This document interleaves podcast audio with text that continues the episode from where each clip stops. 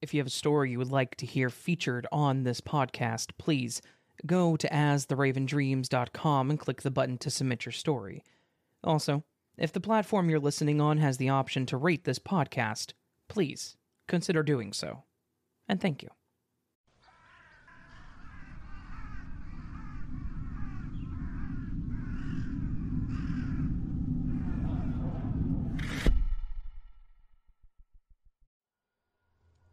My wife and I got our first house in the early 2000s. Prior, we rented a place from a family member, but we knew they were wanting to just sell it. They were the type that thought they would be able to get a lot for it, and a lot more than we would have been willing to pay for it.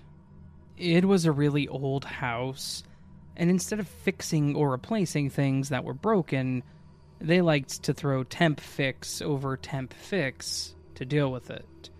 So we worked really hard, but we finally got a place to call our own. We had our daughter, Emma, who was seven at the time, and we were expecting our second child, so we wanted to get a bigger place. It was a cozy little three bedroom home with a decent little yard in the back. The previous owners even had an above ground pool put in. It was about three feet deep and had a small patio built around one side of it. It did look a bit weird, but I thought we could work on it and make it better.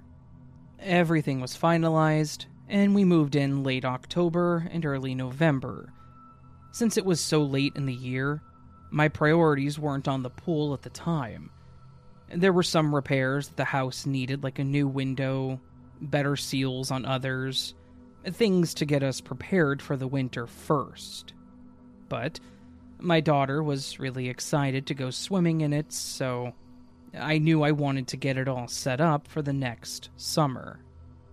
One thing I did do, though, was at least look it over. I mean, it was mine now, so whenever I was just out back, I liked to imagine what I wanted the backyard to look like.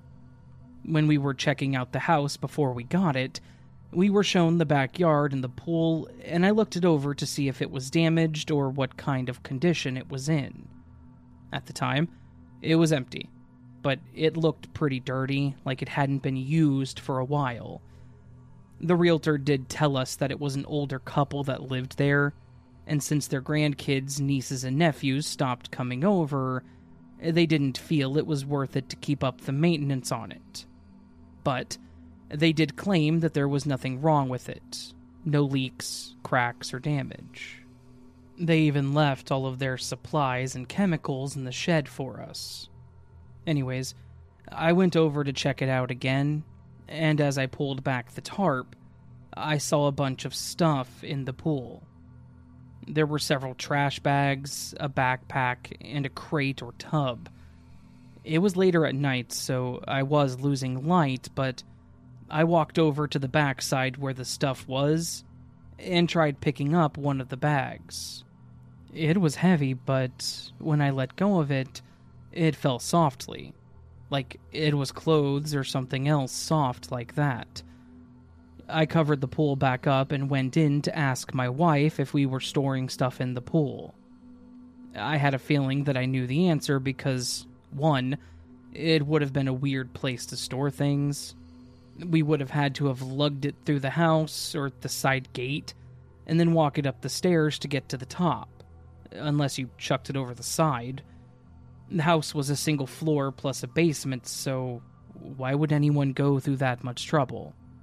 It's not like we had so much stuff that it cluttered the place. And then, two, I didn't recognize any of it.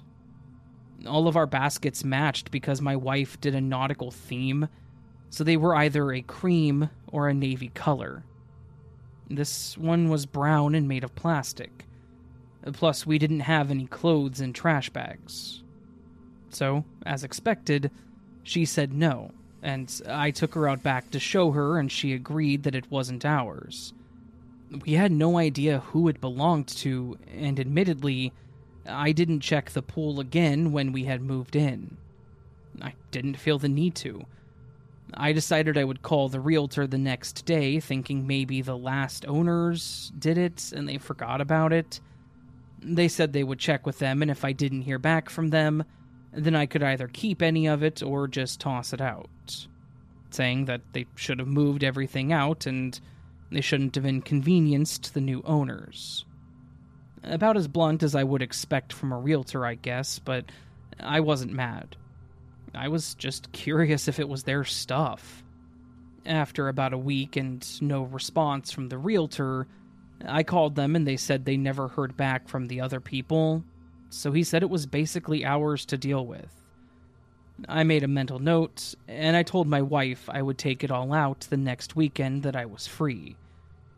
That ended up being a few weeks later, though, due to other things coming up including my wife having some complications, so I was doing a lot around the house while she rested.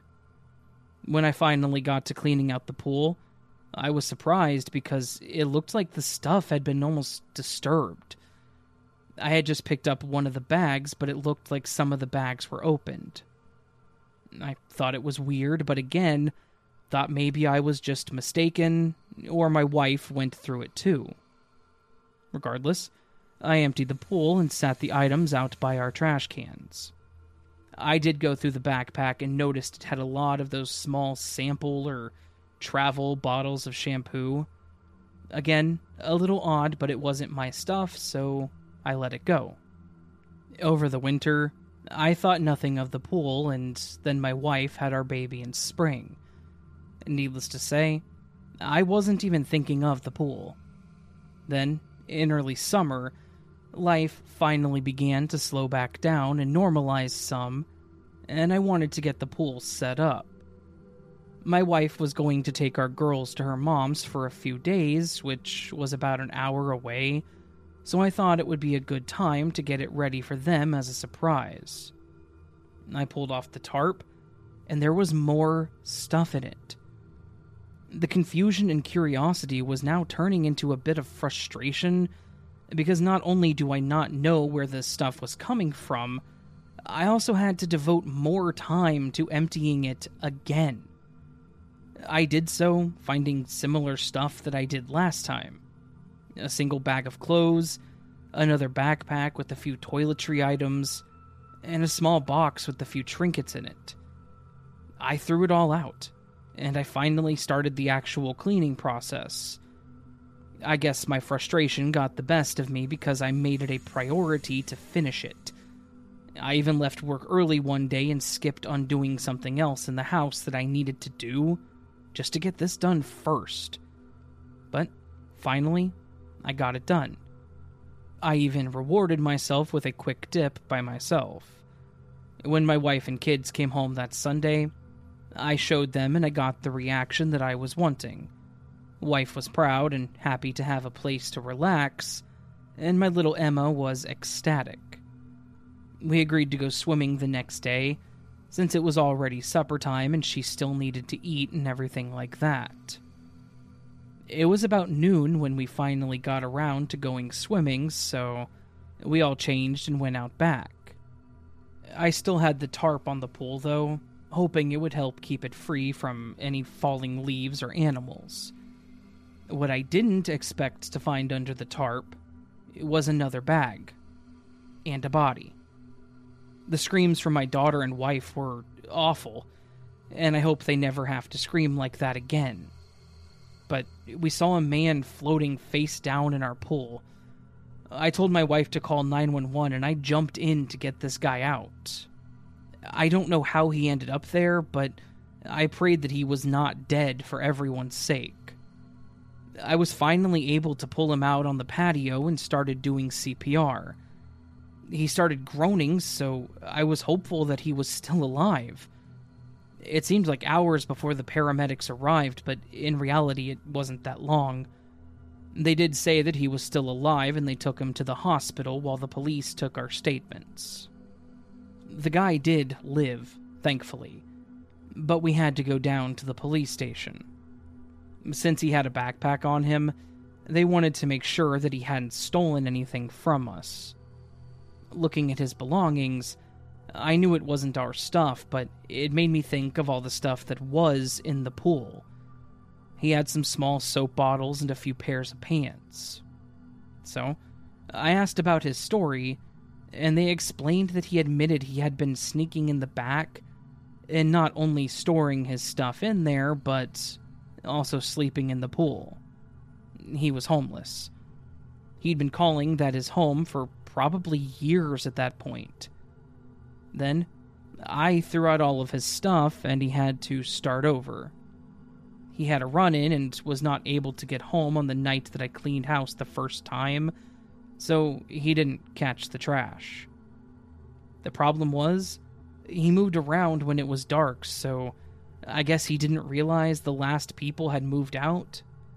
Or maybe he thought we wouldn't mess with the pool since it hadn't been touched for so long. He definitely did not expect the pool to be full when he came home one night and jumped over the side as he normally did. Not only was there the shock of the water, but he went under the tarp. And for someone who was afraid of water, claustrophobic, and possibly had some other underlying issues, he freaked out and pretty much drowned. I don't know how he survived being in the water that long, but I guess he just had a strong will to live. I know that there was a decent homeless population in the city over, and my wife had even mentioned thinking that she saw someone at night walking by the side of the house, but we never really pursued anything or thought any more on it. It happened a lot while she was pregnant, so we would check the window or back door, but when we saw nothing, we chalked it up to her imagination and we teased her that her senses were on high alert from her hormones. She also made the jokes. I wasn't just being mean, I promise. We just never would have thought that this was the reason for it. I know he was technically trespassing, but I genuinely felt bad for the guy. My wife agreed, and we didn't press charges. And in fact, we got him a gift card so he could replace some of the stuff that I had discarded. I got a better pool cover that was actually fitted and couldn't be removed easily. It's better since I had children anyways, and I try to be a little more aware of my surroundings. I do hope that that man is doing better these days and not scaring people that just want to use their pools.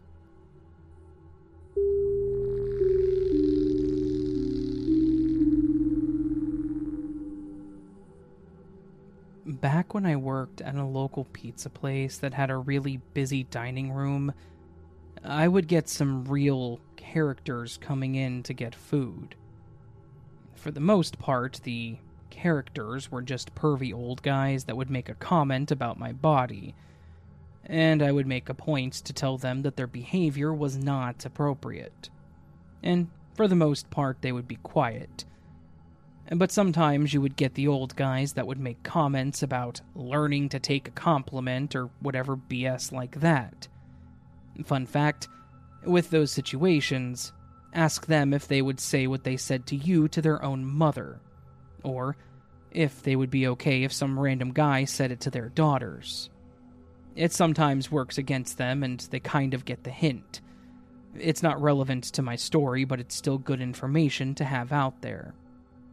The story that I want to mention was about a customer that used to come in frequently named Tommy. Tommy was in his late 40s, overweight, balding, and could have used a shower, but honestly, he was a pretty nice guy. I never had much of an issue serving him. He was a surprisingly good conversationalist, and he and I talked about a lot of things that most people wouldn't bring up to their waitress.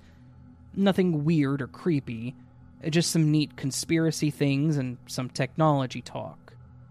The other thing I liked about Tommy was that he made it a point to never flirt with me, or ever say anything considered inappropriate to or about me. He was very respectful of me as a person, and I would say that I considered him a friend. That all kind of fell apart when the conversation happened that I would personally consider creepy some people may hear this and think it's not creepy, but to me, coming from him, it was actually kind of messed up. He came in one day, and everything seemed to be going as normal. We were slower than we normally would have been, so I had a few moments to pause and talk to him about random things. And I, at some point, mentioned that I was moving soon. I was actually about to move in with my boyfriend because he had proposed to me, but I guess Tommy mistook what I was saying as I was just looking for a new place to live. He immediately looked up at me and said, Do you want to live in my basement? I kind of paused for a moment and looked at him and then said, Live in your basement? Are you subletting your house or something? I wasn't interested in living there, it was just a weird thing to say. He immediately followed that up with, Oh, no, but I could put a bed down there and then you and I could be together. You wouldn't have to work anymore. You could just stay in my basement, you know, with me. I was honestly kind of taken aback to the point that I just sort of chuckled at this suggestion, thinking maybe he was making an off kilter joke or something. But I realized after a moment that he was being serious. I asked him why he would just ask someone to move into his basement like that, especially if he wasn't subletting, and he told me that it would be perfect for me, because we would always be close. I never thought I would have to say it, but I told him that I was engaged and that I never saw him in that way. I think he was devastated by my comment because he just kind of looked down at the floor and stared, and didn't seem to want to talk to me after that. In fact, he actually never came in to the restaurant again after that moment, though he did send a few love letters to me for the first three months after this event. Now, this in and of itself is a bit creepy, but it actually does get worse.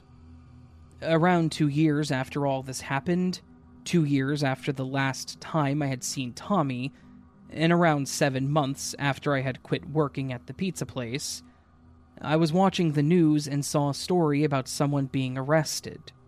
And who else's picture showed up on the screen but Tommy? Come to find out, Tommy lived with his mother, and his mother was completely disabled and dependent upon him to do everything for her. From what I gathered from the story, Tommy's mother died from negligence. Basically, she starved to death because he wasn't taking care of her like he was supposed to. Apparently, when they found her, she had been deceased for a while, and Tommy was still living in the house, in the basement. The photos they showed of the house were nothing shy of a scene from Hoarders. There were small patches of rooms empty, but for the most part, the entire house was disgusting. There was trash everywhere. The walls were yellowed, and it was pretty clear that they had animals.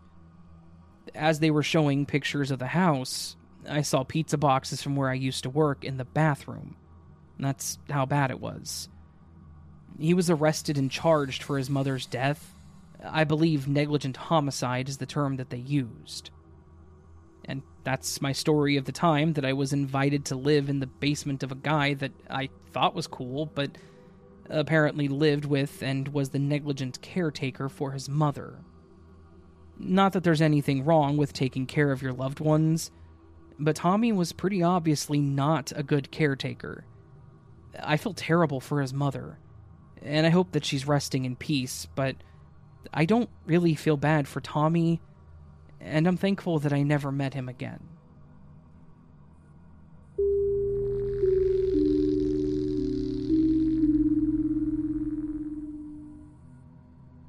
Back when I was a kid, my dad and stepmom would take us to the community pool during the summer. I was the youngest of four kids with two older sisters and an older brother. At the time of this event, I was around 10 years old. My brother, being the oldest, typically didn't go with us, as he was always doing his own thing and my sisters were twins and about 15, so they always played together and didn't often include me. This meant that Unless my parents played with me or I found another kid my age, the pool was actually pretty boring for me. However, one weekend, my stepmom planned for us to go swimming, so I begged them to let me take a friend so I would at least be more entertained. Thankfully, they agreed, so my friend Katie came with me. Katie and I had been friends for most of my life that I can remember, and her mom was actually friends with mine, so they were both typically willing and trusted each other's parenting. So, for our pool day, it was my stepmom, my sisters, myself, and Katie. The pool was fairly large with a shallow play section for young kids, which got deeper. Then, there was a really deep side that you weren't allowed to enter because it was for those that dived or used the water slide. And there was also a small water park area that you could walk through with sprinklers, arches, and the sort. As expected, my sisters took off doing their own thing. My mom found a covered table and she sat there with our stuff and read, and Katie and I made our way through the shallow end of the pool. At first, we just walked back and forth to get used to the water, and slowly got in deeper until it was about to our shoulders. We were doing what normal kids our age did lap races, practicing holding our breath, and then we would just stop and talk as we held on to the side. While this was going on, we noticed a guy stop in front of us and ask if we were okay. He looked like he was probably in his late 20s, maybe early 30s, and because he looked younger than my parents and they were about in their 40s at the time. He was wearing red swim trunks and no shirt, so at first I thought maybe he was a lifeguard, so nothing really felt off about the situation. We said we were fine, and explained that we had just stopped to talk. And that's when the guy sat down on the edge of the pool in front of us and asked if we wanted a drink or something, and we said no thanks, since my mom had brought drinks and snacks for us. He then started asking us what seemed like normal, innocent questions. How old were we? Who were we here with? How long were we planning on being at the pool? These made me think that he could still be a lifeguard, since we had to be with someone 18 or older, so I thought maybe he was just making sure. He even asked if we had tried the diving pool or slide yet. We were both too afraid to try the diving pool, and I think we may have even been too young, but we both enjoyed the slide and said we planned to go later. But then, the conversation turned into something much less innocent. He mentioned that we were both really cute, and that he loved the way our swimsuits looked on us. But he asked if we had ever tried a bikini. Katie immediately said no, and I always got my sister's old swimsuit, so I didn't really get a choice on it. He went on talking about the different ones and what colors we would both look really good in, and he even mentioned how his girlfriend looked really hot in one. We both thought the conversation got a bit awkward, so I mentioned to Katie about getting a snack.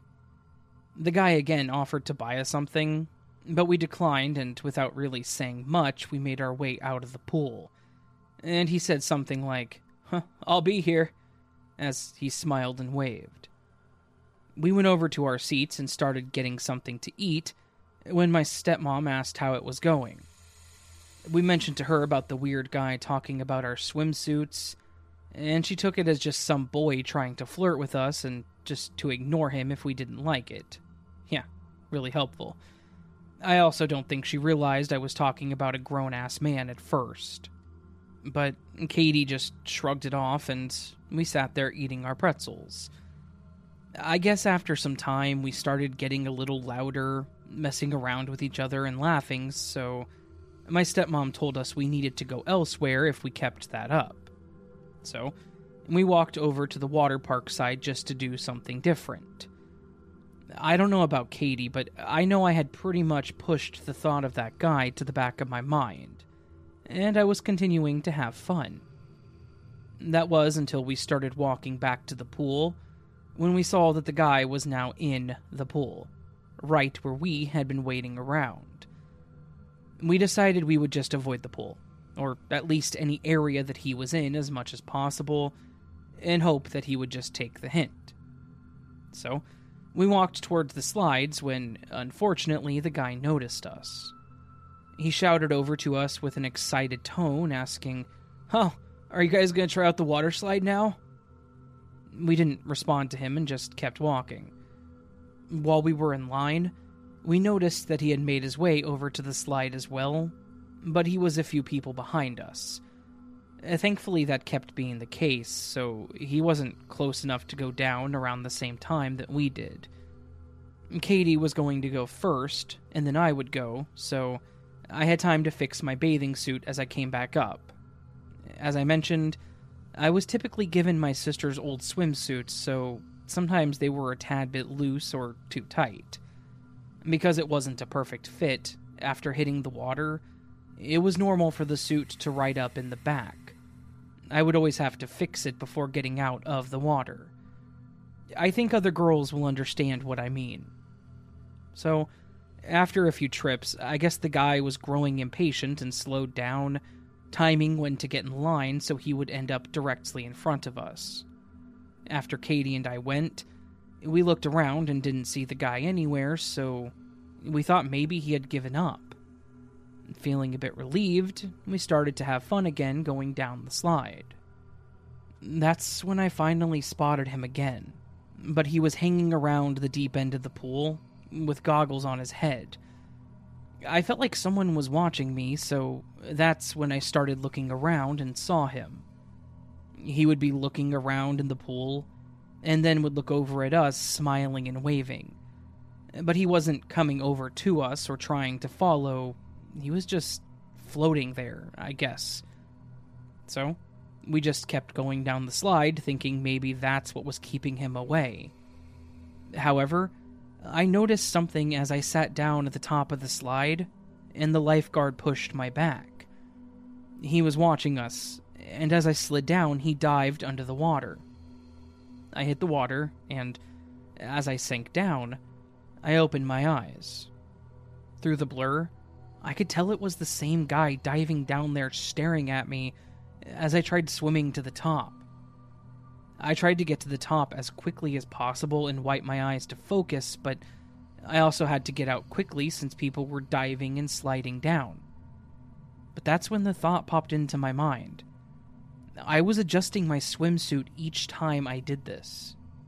As I was pulling on my suit, I heard the lifeguards whistling. I thought it may have been at me since I may have been taking longer than necessary, but when I turned around, I saw him coming out of the water too, up the ladder. He had his hands up and said something to the guards, probably apologizing or something, but the guard looked like he wasn't interested in hearing it. So, as I approached the ladder closer to the shallow side, he walked by looking right at me, smiling and then winking. Something about that smile looked devious, and it made me feel sick. I saw Katie already standing against the fence waiting for me, and she looked just as worried.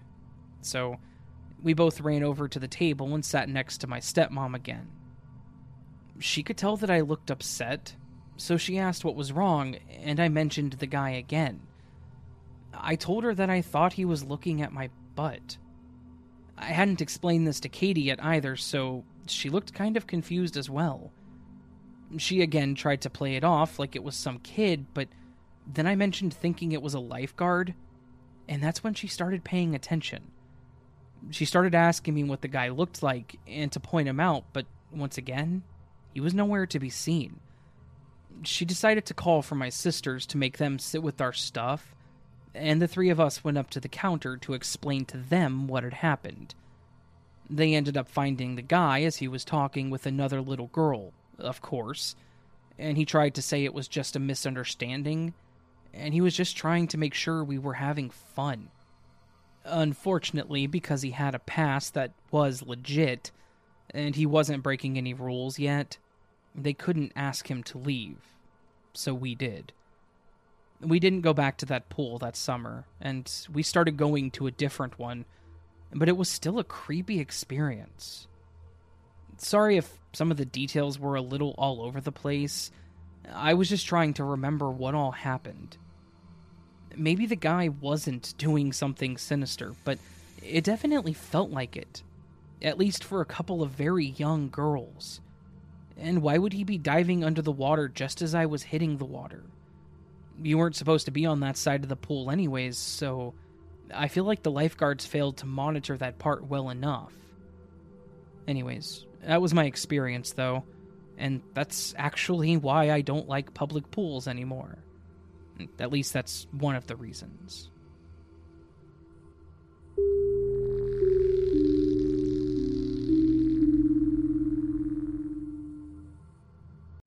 When I was young and still lived with my parents, the house that we lived in was in the center part of a cul de sac, and our cul de sac was actually connected to a road that was more commercial than residential. So, basically, our backyard ended with a large fence that was owned by the commercial property company. And then just past that was a Baskin Robbins. Not relevant, but you can imagine how much weight I would gain in the summer having an ice cream shop in my backyard. But that also meant that there were a lot of people that would end up not too far from our house. At the time of this story, I was 15 and I was addicted to playing a certain game online. I don't remember what it was called, but it was basically a Pokemon ripoff that operated as an MMO, so you would play online against other people. The family computer was in the dining area, at a desk that was placed by the sliding glass door. So when you were at the computer, you could turn to the right and look right out into the backyard. Because of this, I kind of hated being on the computer at night, because the backyard was dark and pretty creepy. So, when this happened, it was the middle of summer break, and my parents were super open about me spending my time off school however I wanted to. It may not have been healthy, but that meant that I spent several nights playing this dumb game until 3 in the morning. On this night, I was playing and trying to get my name onto the leaderboard, which I will say that I'm pretty sure I was close to being a top player. I was just playing, and at one point, I started feeling like something was off. I got that slight chill that you sometimes get when you're being watched. I turned to look out into the hallway to see if maybe my parents were watching me, or if my brother was standing in the hallway or something, but there was no one there. I shrugged it off, and I went back to the computer, and after a moment or two, I glanced out into the backyard. And that's where things went from a bit spooky to downright terrifying. As soon as I looked out into the backyard, I saw a man standing just on the outside of the fence, on the stone wall that was at the back, and literally just staring at me. It would have been creepy if it was just someone standing there, but it got worse. The man was wearing a really freaky clown mask. For several seconds, I just stared at the man standing there thinking, Am I really seeing what I'm seeing? Is there really a person in a clown mask in my backyard? And then it kind of clicked to me that he could probably see me in the glow of the monitor I quickly pushed the button to turn off the screen and stood up to get away from the sliding door. I went over to the kitchen window, and sure enough, the man was still standing there, just staring in my direction. Then the man lifted his hand from his side, showing me that he had a handgun, and just kind of waved at me like, I know you're there, and just so you know, I could easily kill you right now. Yep, that was enough for me to shut the lights off and go upstairs. Should I have called the cops? Yes. Was I stupid for just walking away from the situation where an armed man with a clown mask was waving at me without telling anyone? Yes. Absolutely. But again, I was 15, and I just thought if I ignore it, it'll go away. Thankfully, it did go away. Sort of or at the very least, he didn't do anything to us. I, however, did learn the next day why he was standing there in a mask and why he had a gun. Apparently, one of the stores that was behind our house was robbed. The group of guys had smashed out the glass door and stolen a bunch of electronics and games from the video game store that was next to the Baskin Robbins. The local news showed the story about the robbery, and they played the security footage.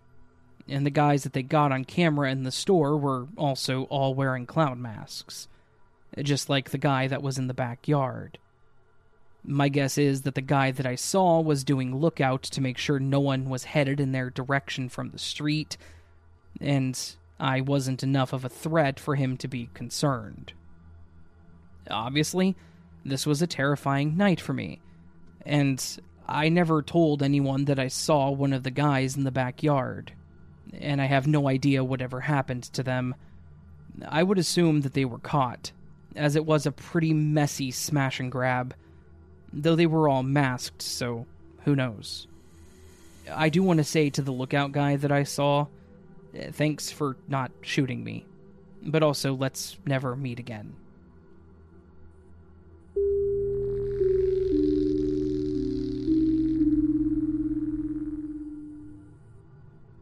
Not a swimming pool, but a swimming hole. I was in grade school and it was early spring. My folks took us down to the beach to see what it looked like after the winter floods had reshaped it. The water was still chilly, but us kids pleaded to get in, and my folks allowed us to wade in, but not far, because the swimming areas hadn't yet been marked, and there was no knowing what the floods had done to the floor of the river. Now, this was the Russian River in Northern California in the early 1970s, and things were different then. I hear the water has dramatically cleared since Santa Rosa started pumping its gray water elsewhere. But back then, the river was a dark and murky green. The soil in the region is volcanic ash weathered into superfine sand and it mixed with organic material, and a little blue clay to make the floor we walked on, and often sank ankle deep into. It was soft on my little feet and squished delightfully between my toes, until I stepped on something that my child brain interpreted as a skeletal human hand. I walked on water, screaming all the way to the beach. Mom and Dad took me seriously and waited around for quite a while trying to find the branch or twigs that they were sure it had to have been to prove that I had no reason to be afraid. They found nothing. A few days later, the area was bulldozed to expand the beach, and the area where I felt it got buried. Floods the following winter would have washed whatever it was downstream and out to sea. The fear of what's under my feet plagued me for decades, and I dealt with it by learning to swim along the bottom rather than on the surface of the water. Fifty years on, I know that it probably was a twig, but that kid who still lives inside of me is not convinced.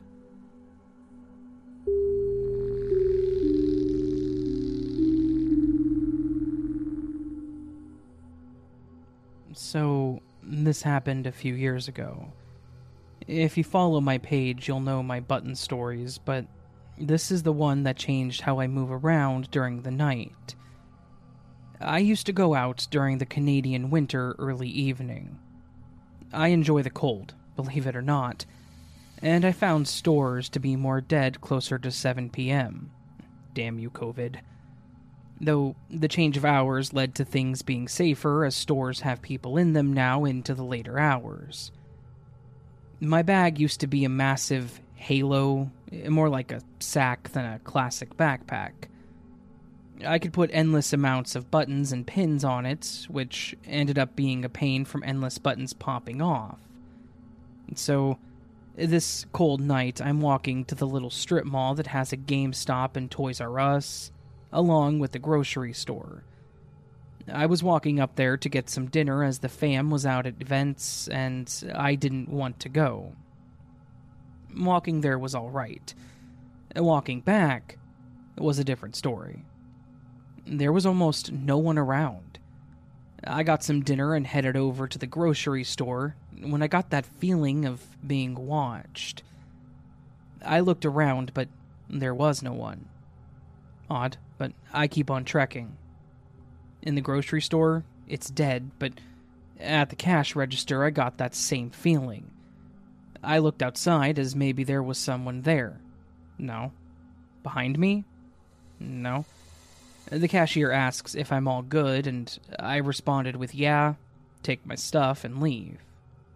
I head over to the toy store and hear loud crunching behind me.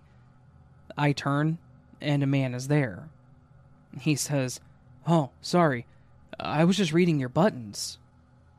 It's dark, like wintertime dark at 8 p.m., and you're reading buttons in a darkened parking lot? I don't think so. I was cordial but weirded out, and then I quickly left and entered the store, and I waited inside for a bit. Half an hour passes, and I get my stuff and leave. To note, I've had people read my buttons in the day or in a store, not right behind me in an icy, crappily lit parking lot. When I leave, I get that feeling again. I couldn't see him, but I knew someone was there. I rely on my size for intimidation. I was 17 at the time, but I looked 20. This a hole had no fear. I moved quickly through the parking lot, and I heard his loud steps behind me. I made it across the street just as the walk signal changed and the traffic flowed. I caught the bus and I never looked back to see him.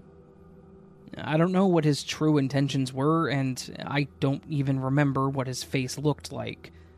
I never had a creepy encounter again, as I was never out that late again for a bit, especially in that area.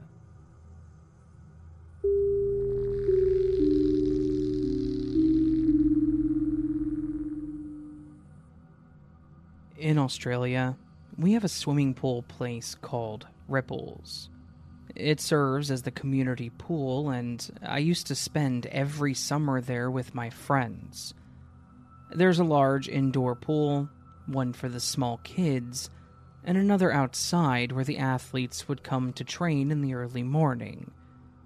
We also had our swimming carnivals there through school. Every weekend, we would try to get there before it got too hot and would bring enough money to buy food. If you walked out to get something, they wanted you to pay to get back in. It was a pain, but whatever. My group of friends were all around 14 at the time, mixed group of boys and girls, and everyone got along with each other really well. We felt safe at Ripples, and we'd been going there for years. The staff were all friendly to us and let us get away with little things, but things changed, and there was a new manager who took over the establishment. I'll call him Rob. He was a lot stricter than the previous manager had been. He was a real pain in the ass. The moment I met him, I knew there was something off about him, but none of my friends thought he was a problem. They all said he was harmless. Anyway, like any other day during the summer, we all met at my friend Baza's place before we headed over there. It wasn't uncommon for us to be in our cozies or swimwear to you Americans most of the day. When I got there, I saw that there was already a crowd beginning to form. I wanted to get to our favorite spot that was a small hill that overlooked two of the pools. It was comfortable. It was our spot. When we got in, we ran to get there, threw down our towels, and to claim the area before leaping in the pool. Okay, fair enough. It was against the rules to run like that, and the lifeguard told us off. I noticed a couple of girls of the group heading to the canteen to get some snacks and something to drink. I called out to them to get me something while they were there, not sure whether they heard me or not. I swam and mucked around with my mates when I heard one of the girls scream. they were making a scene. I had no idea why it was happening, but I wanted to know what had happened. I shouted, You tell them, at the girls, and I saw their faces. They looked genuinely upset and not like they were mucking around. I got out of the pool and ran over to them, and one of my friends was holding the top of her bathing suit and were screaming at this Rob guy. They said he pulled the string to try to get it to fall down, and one of my other friends decided to get violent, and I had to hold him back. Rob, that dickhead, just stood there shaking his head and saying that that never happened. The cops were called. Even though other people saw the damn creep do it, we were the ones that ended up getting kicked out. And later we heard that he was fired. It wasn't the first time he was caught doing this. I heard through the grapevine that a group of men kicked his ass in the parking lot one day. That was what I heard, but I didn't see it. I guess the story didn't happen to me, but make sure you keep an eye out there for weird people.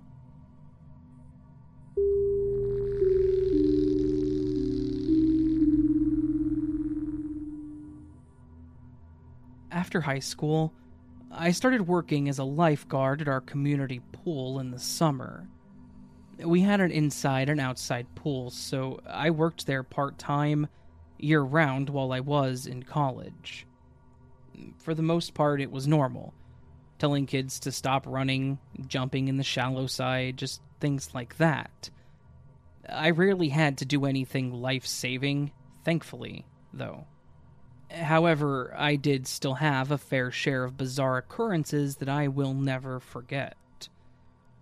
We had a few guys that thought they would succeed at picking up a date at the pool, but it was typically just amusing to watch there was this one middle aged guy that often came in, and he always had his hair slicked back. It was obvious he used some kind of product, and even though he stopped every single time, he will always try to get in the pool without rinsing it out. Pool rules. You had to shower first if you had any kind of hair product, body paint, etc. I've seen plenty of situations that made this rule important, even if it sounds silly to some. So, needless to say, we knew this guy. He would come in, finally shower, and look smug as he walked around the pool looking for some poor girl that was alone. Most of the girls handled it themselves and were able to get him to shove off, but sometimes one of us guys would confront him and have him move along. And again, he would, without any confrontation. So, one time he came in, I walked over to the others, warning that he was here, and we carried on. I saw him approach one girl, and she ignored him. Then he found another girl that seemed happy enough to talk to him. I thought maybe it was the glorious day and that he was actually going to find love and just leave people alone. But things started seeming off. She got out of the pool, but he continued to stand there in the water. The water was about to their chests, so I could see his arms and hands when he brought them up to pull back his hair that wasn't staying in place. She came back, and they continued to talk for a few moments, and I moved on, skimming over the pool. I would return my view to them every once in a while, and at one point, something definitely seemed off she seemed to still be talking, but she was looking everywhere except at him. So I started paying more attention, and I noticed his face seemed to be almost glazed over. He was staring at her, his mouth slightly open and not talking, or seemingly reacting to anything she was saying. So, I continued watching to see what was happening in this group. Then, I realized his hands were under the water, but towards his front, not his sides. I had a feeling that I knew what was going on. I blew my whistle and I hopped down from my stand. The lady made eye contact with me, and I think it finally snapped in her to get out of there. She threw her hands up and tried saying that she had nothing to do with this, and as she finally moved, he did not shift whatsoever.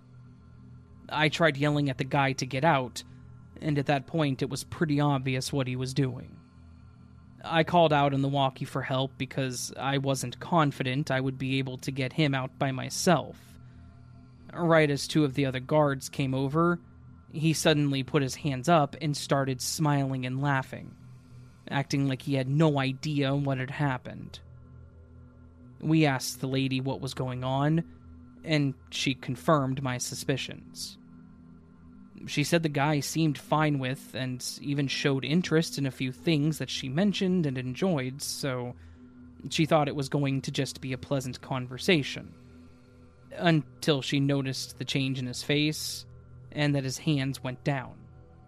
Sadly, she said she just froze in place, not knowing what to do or how to get out of it, so she just stood there looking around, hoping someone else would notice. Unfortunately, we had to close down the pool, not knowing what all he may have done, and he obviously got kicked out. Hopefully, he didn't try to do that at another pool. Another haunting memory that I was less involved in, but didn't make it any less terrifying to think about. The community center was built in a city that was no stranger to crime. It was built in hopes to give those an opportunity to grow closer, having something special and unique, as well as create programs for youth groups to help them while growing up to break the violent history that it had. I can't say it was a failure because it was always busy with people of all ages. But, unfortunately, it can't remove all of the problems. The outside pool is by a cement wall and a chain link fence to try and keep trespassers out. The only way to get to the outside pool was through the main entrance of the building. However, there are some that cannot always follow the rules.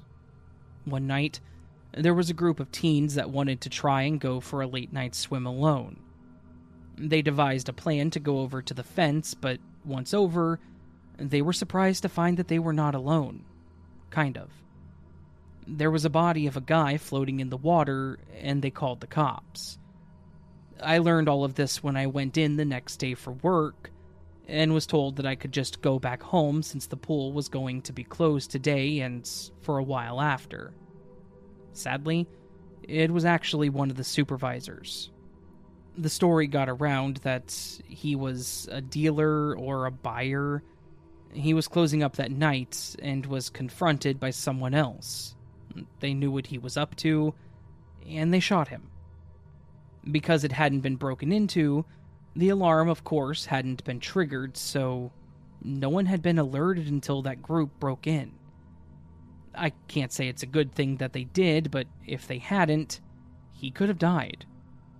He did live, but he had a lot of permanent damage done due to being shot and the obvious lack of oxygen. The pool was closed for the rest of the summer, sadly and it did seem to hurt business a bit, but thankfully it did bounce back. It's still talked about, and we'll have to live with that one forever, but it did teach us a valuable lesson in security and safety, which definitely got better. So, those were two that I specifically remember being pretty crazy, to say the least. I'll eventually have to write up some more for you because people can get kind of weird in the summer.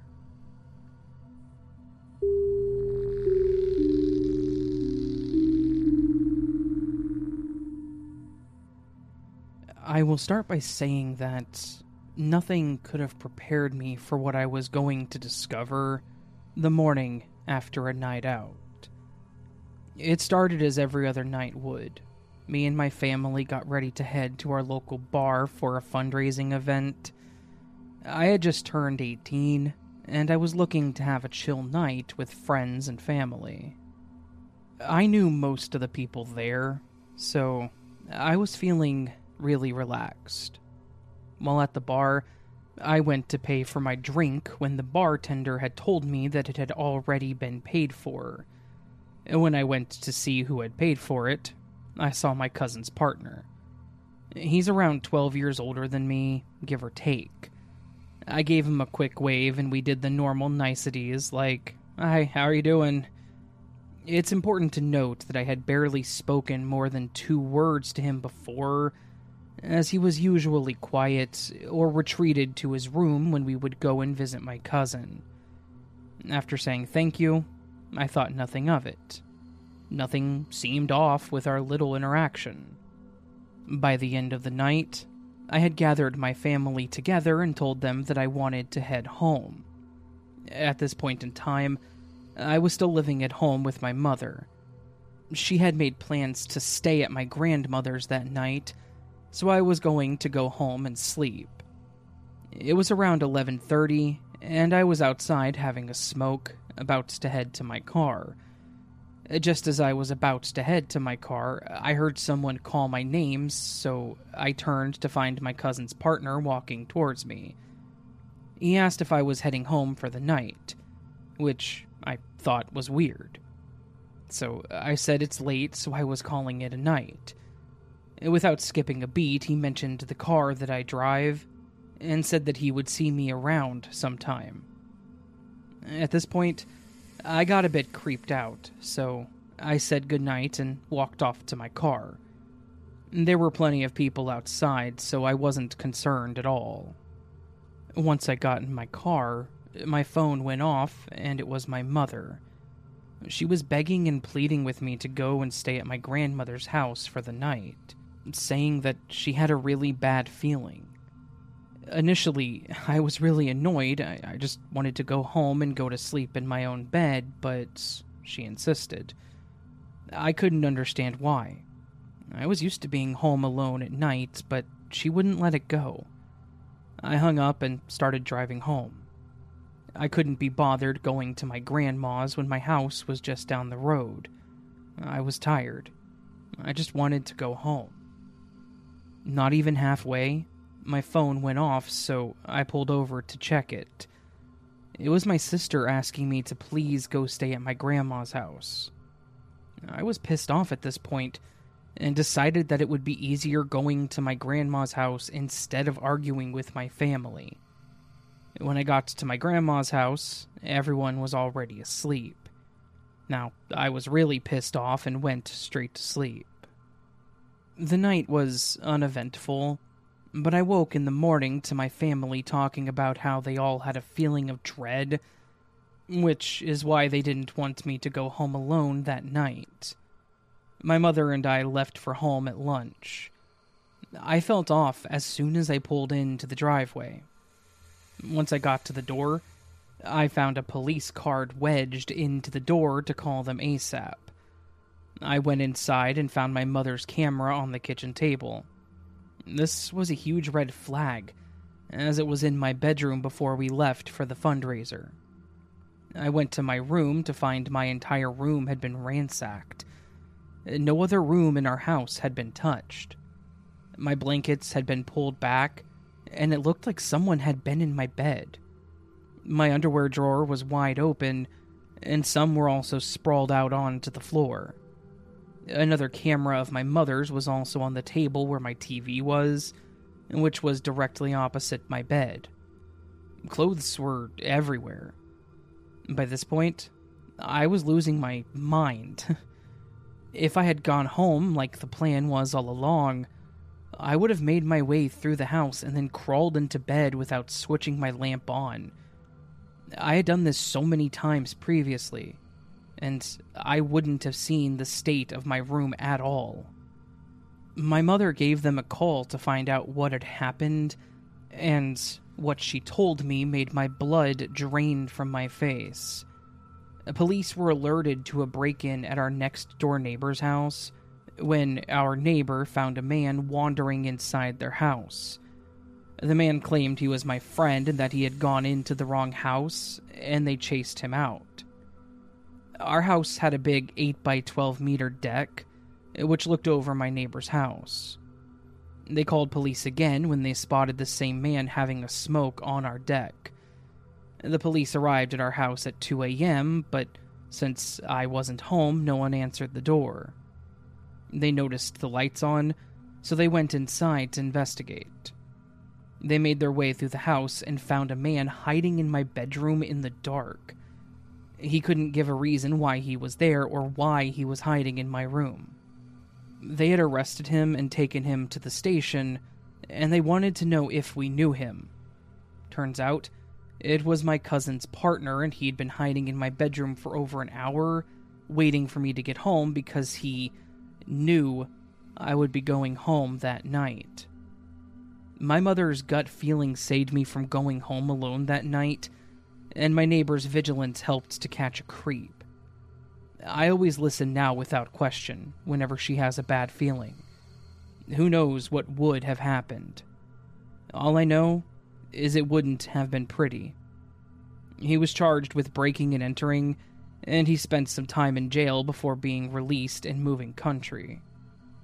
Always trust your mother's gut feeling, people. It sure saved me from having to deal with that.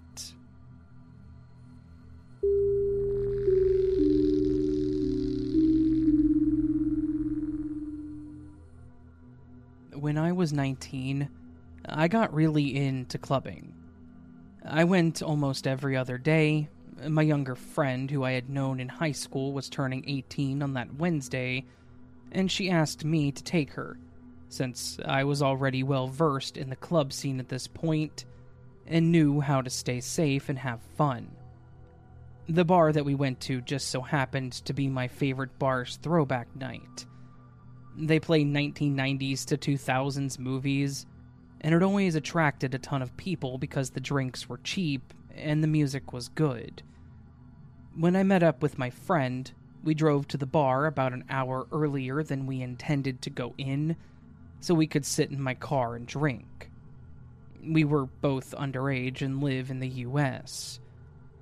We had a good time, and I had a few seltzers since I had to drive us home and be sober in three hours while we're sitting in my car, which was parked across the street from the bar, and the bar was next to a police station. I tell her that I have a few rules for a safe clubbing experience. Number one, no taking drinks from strangers, for obvious reasons. Number two, no going to the bathroom alone, as I've noticed creepy men always target girls who are alone. Number three, neither of us were going to go home with anybody. We go in and we have a good time. I met up with a guy that I had recently been seeing, we danced and talked to people, and she had a few drinks. It hits 2 a.m., and they play closing time and kick everyone out. She starts talking to a guy that she met at the bar and gets his number, and we start to leave. As we're walking towards the crosswalk, a man starts walking behind us and is trying to talk to my friend. My friend is visibly drunk. I turn around and tell him to leave us alone because she just turned 18, and he looks like he's in his late 20s or early 30s and also not drunk. He keeps talking to my friend, and she entertains him because, objectively, he's an attractive guy. He follows us all the way to my car and then begins to ask us for a ride. I tell him no, and he continued to beg, and he even begins to tell me that he'll pay me. I tell him to just pay an Uber and to leave us alone. He still doesn't leave, and he keeps pestering me. At this point, I really just want to leave because he's creeping me out, and he's even starting to creep out my friend. I unlocked the driver door and put my stuff in while still telling him to leave. I unlock the passenger door, which unlocks all the doors, and I tell my friend to get in the car. He then proceeds to completely change his demeanor and says, Oh, thanks, and then got in my back seat. I start screaming at him, telling him to get out of my car, and he steadfastly refuses, and even starts becoming aggressive. At this point, I want to call the cops, and I ask my friend for her phone since mine was on the fritz and not letting me make calls. She tells me that her phone isn't working either. So, I start glancing around, seeing if I can spot a police officer anywhere, since we are across from the police station.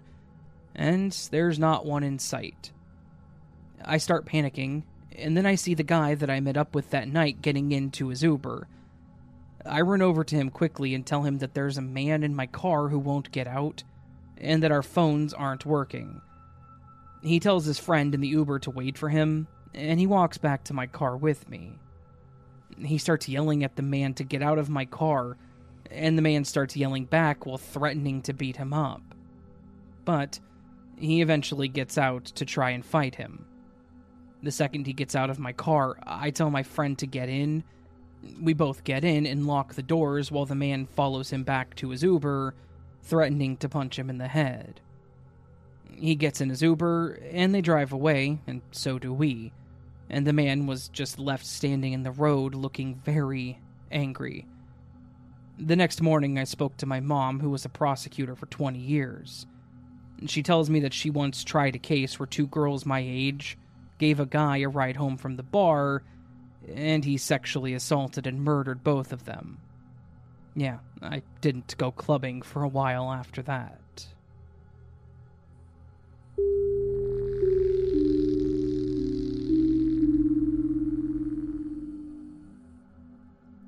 I have a short, creepy, and weird story that happened way back when I worked at a small local gas station. I worked the second shift, and I usually got out of work around midnight or so, so I didn't really get to deal with the really weird people beyond the handful of drunks that we would get on a daily basis. For the most part, it was just the people who were up late and wanted candy or the people that worked late nights and needed caffeine. It was a pretty good gig, but I had one night that was actually bizarre to me. It was a standard shift. I was just working and ringing up people, activating pumps for cash sales and sweeping the store when it was empty, when a guy in a very nice suit walks into the store. I will say that the store was in a fairly middle class part of town, and we got people in both directions. But I don't think that I had ever seen anyone in a literal tuxedo walking into the store. I said hello as he walked in, as I always did, and walked behind the register and waited for him to come up to check out. I glanced over at the clock and it was around 11:40 at night so that made the tuxedo even a bit more strange. But at the same time, I figured, hey, maybe he just really liked to dress nicely when he went out. He walked up to the counter with a six pack of cheap beer, a bag of Doritos, and several packs of Reese's peanut butter cups. I started ringing him up and made a quick quip about how he was dressed it wasn't anything offensive or anything. It was just something like, we don't normally get people in suits here at the store this late, a late night meeting or something. Basically, just making quick small talk with the guy as I did. He then looked at me straight faced and said the following I want to be dressed nicely for the rapture. I chuckled a bit, thinking that this was a joke or something, and as soon as I met his eyes, I realized he was not kidding. I asked what he meant, basically just fishing for him to say something that would indicate that he was messing with me or something. But he glanced over at the clock next to me and then said, At 1201, the world is going to come to an end, and those of us that were pure of heart will ascend. People like you will be stuck here, while the planet burns in the fires of hell. I'm sorry that no one told you about this before now. He then smiled a bit and followed that up with, But hey, at least now you know, and you can spend the next 15 minutes begging God for forgiveness. I just kind of laughed at him and finished ringing him up and told him how much he owed. Then I decided that I wanted to ask him something. I asked, so, what do we do if the world doesn't end and the rapture doesn't happen at 1201? He then grabbed his stuff, looked back at me, and said, Well, if the world doesn't end, then God has abandoned us. There's nothing stopping me from coming back here to blow your head off. So, you'd better hope it happens. And walked out of the store and back to his car. I just kind of stood there like, what the absolute hell was that? Part of me wants to think that he was messing with me, but just had a really good poker face. But the way that he said it, and how he followed it up with that threat, it was way too direct. Most people have a bit of a cracking point with their jokes, but he just kept going with it. Obviously, the world didn't end, and thankfully, he never came back, but holy crap. Why would you say that to someone?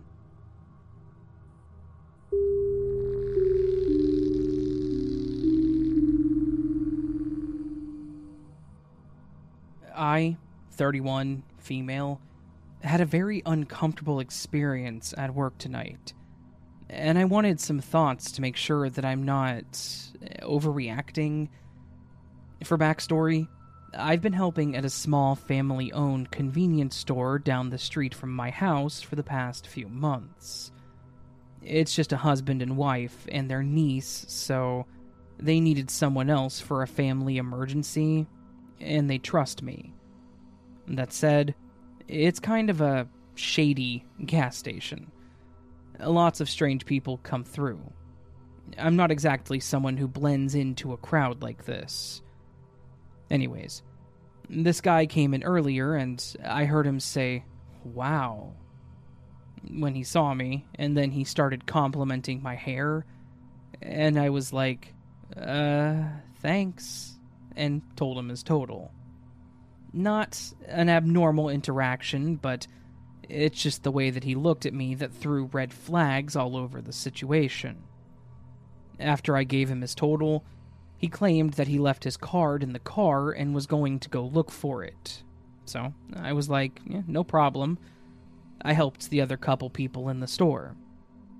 A minute after those two left, he came back in, this time holding his phone oddly to his chest and then he started asking where he was. I was like, uh, well, I think it would be easier to tell you where you were going if you're turned around. And this is X Road. And he told me where, very next town over, so I just gave him basic directions back to the town he was going towards. It's literally a straight shot down the road that he was on. Then he started complimenting me again about my eyes, my eyebrows. He asked my height, my age, if I was single. So I just redirected again, or lied, about my age. I said older than I am. I'm told I look a lot younger than I am. I get early 20s a lot. After ignoring his last question, I asked if he still wanted the stuff that he had came in for. He said yes. I told him his total, and he was like, Oh, I, I left my wallet in the car. This was at the same time that another customer had pulled up. He'd sat his phone down on the counter and forgot it when he walked out to go get his wallet. It was open on video. I immediately started calling my husband, who is seconds away. Sure enough, I clicked the recent video and he had been recording our conversation. I deleted it. Then I clicked on recently deleted, and I deleted it there too. My husband answered the phone, and he knows when I'm at work if I call and don't speak, to just shut up and come to me right then. He walked back in, gave me a $5 bill, and I asked him if he found his card, and also mentioned that his phone had been going off on the counter and to not forget it. He was like, Oh, my card? Oh, no, uh, I have other cards. Okay. Then why did you need to leave to go get it? But I just said okay and to have a nice day. So then he went and sat in the parking lot with the door open until my husband pulled up.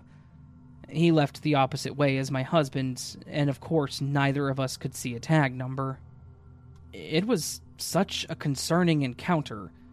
I didn't like it at all how are you lost holding a phone with signal, obviously, as it was getting messages, and claiming to be lost when Google Maps exists?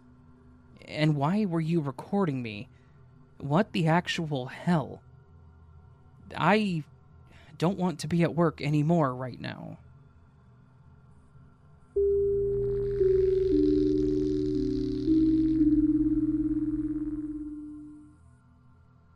This is not as scary as most stories, but it was really unsettling for me at the time. So, this happened in 2020. I, female 21, but at the time 19, lived in a flat above a senior residence. Since I work for that company, I could live there fairly cheap because the company dealt with the costs. I sometimes did a night shift as well, and in the night shifts, you basically look in each apartment from the seniors to check if they're all there, since almost all of them have Alzheimer's. After that, you're supposed to clean the kitchen, living room, the library, and do the dishes as well as wash the clothes.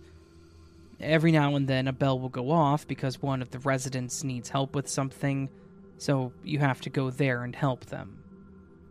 There was already a break in a few years prior to that, so the company installed cameras around the house. All people that live and work there know about it. On that day, I had an uneasy feeling and just couldn't bring myself to sleep in this flat, so I left to sleep at my parents' house. When I came home the next day because I forgot something, I saw that the police were there. They were questioning the night shift, and then they looked at me and asked for my ID and asked what I was doing there. I explained that I lived in the residence above, and I had forgotten something that I needed for work. They proceeded to ask me if I was home the last night, to which I said that I was not. I finally had the guts to ask what was going on, and then got told that someone had broken in that night. After that, I asked if they needed the camera footage, and their faces lit up as they said yes. I found it weird how they got so excited, but I'm not one to judge. They probably hoped that it would make it easier. I then called my boss, and she came with a laptop about 15 minutes later. We all looked through the footage together. It was creepy to see how two people carefully walked into the garden, and one of them looked through a window. And you can see him closely watching the night shift. The other took a different route and walked around the house, peeking into an apartment of a resident while they were sleeping. He then walked a bit further around the house and stood under the window of the library. We could then see how the night shift went into the basement to wash the clothes. As soon as she was down in the basement, the person who was watching her ran to the other and gave a thumbs up. They then proceeded to pry open the window one of them jumped in and looked around confused. Now, here is why. A few years prior, when the first break in had happened, that was the room where the medicine was kept. After that, we relocated that into a safer room. They probably just wanted the medicine since a few of the residents have strong painkillers, which are hard to get, and they probably played part in the first break in and hoped that the medicine would still be there. They got confused when the room looked completely different. They ended up stealing nothing and just running away again. As far as I know, they were caught about two weeks later. But it makes me wonder what would have happened if I had been home that night? Because this happened at a time where I would always go outside to take a little walk through the garden. I have insomnia, and this helps me a bit would I have met them? And if so, how would they have reacted?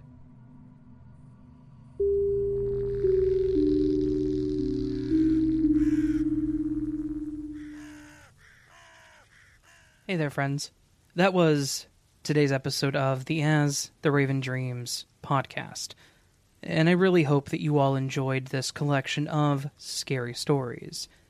If you did, please do consider checking out my YouTube channel where I do these same stories, but a little bit earlier than I do them here on the podcast form, and also in slightly different collections. If you really enjoy the podcast, please do consider giving it a rating of any sort if the platform you're listening on has ratings. Any honest rating is appreciated by me, be it five star, one star, however you want to do it. Just know that rating the podcast helps tremendously. And if you would like to support further, I do have a Patreon and channel memberships if you would like to do things on the YouTube side, where for as little as a dollar a month you get early access to my content. Never ever expected, but always appreciated. That said, friends, I hope that I do see you on the next episode of this podcast. And of course, until then, sleep well.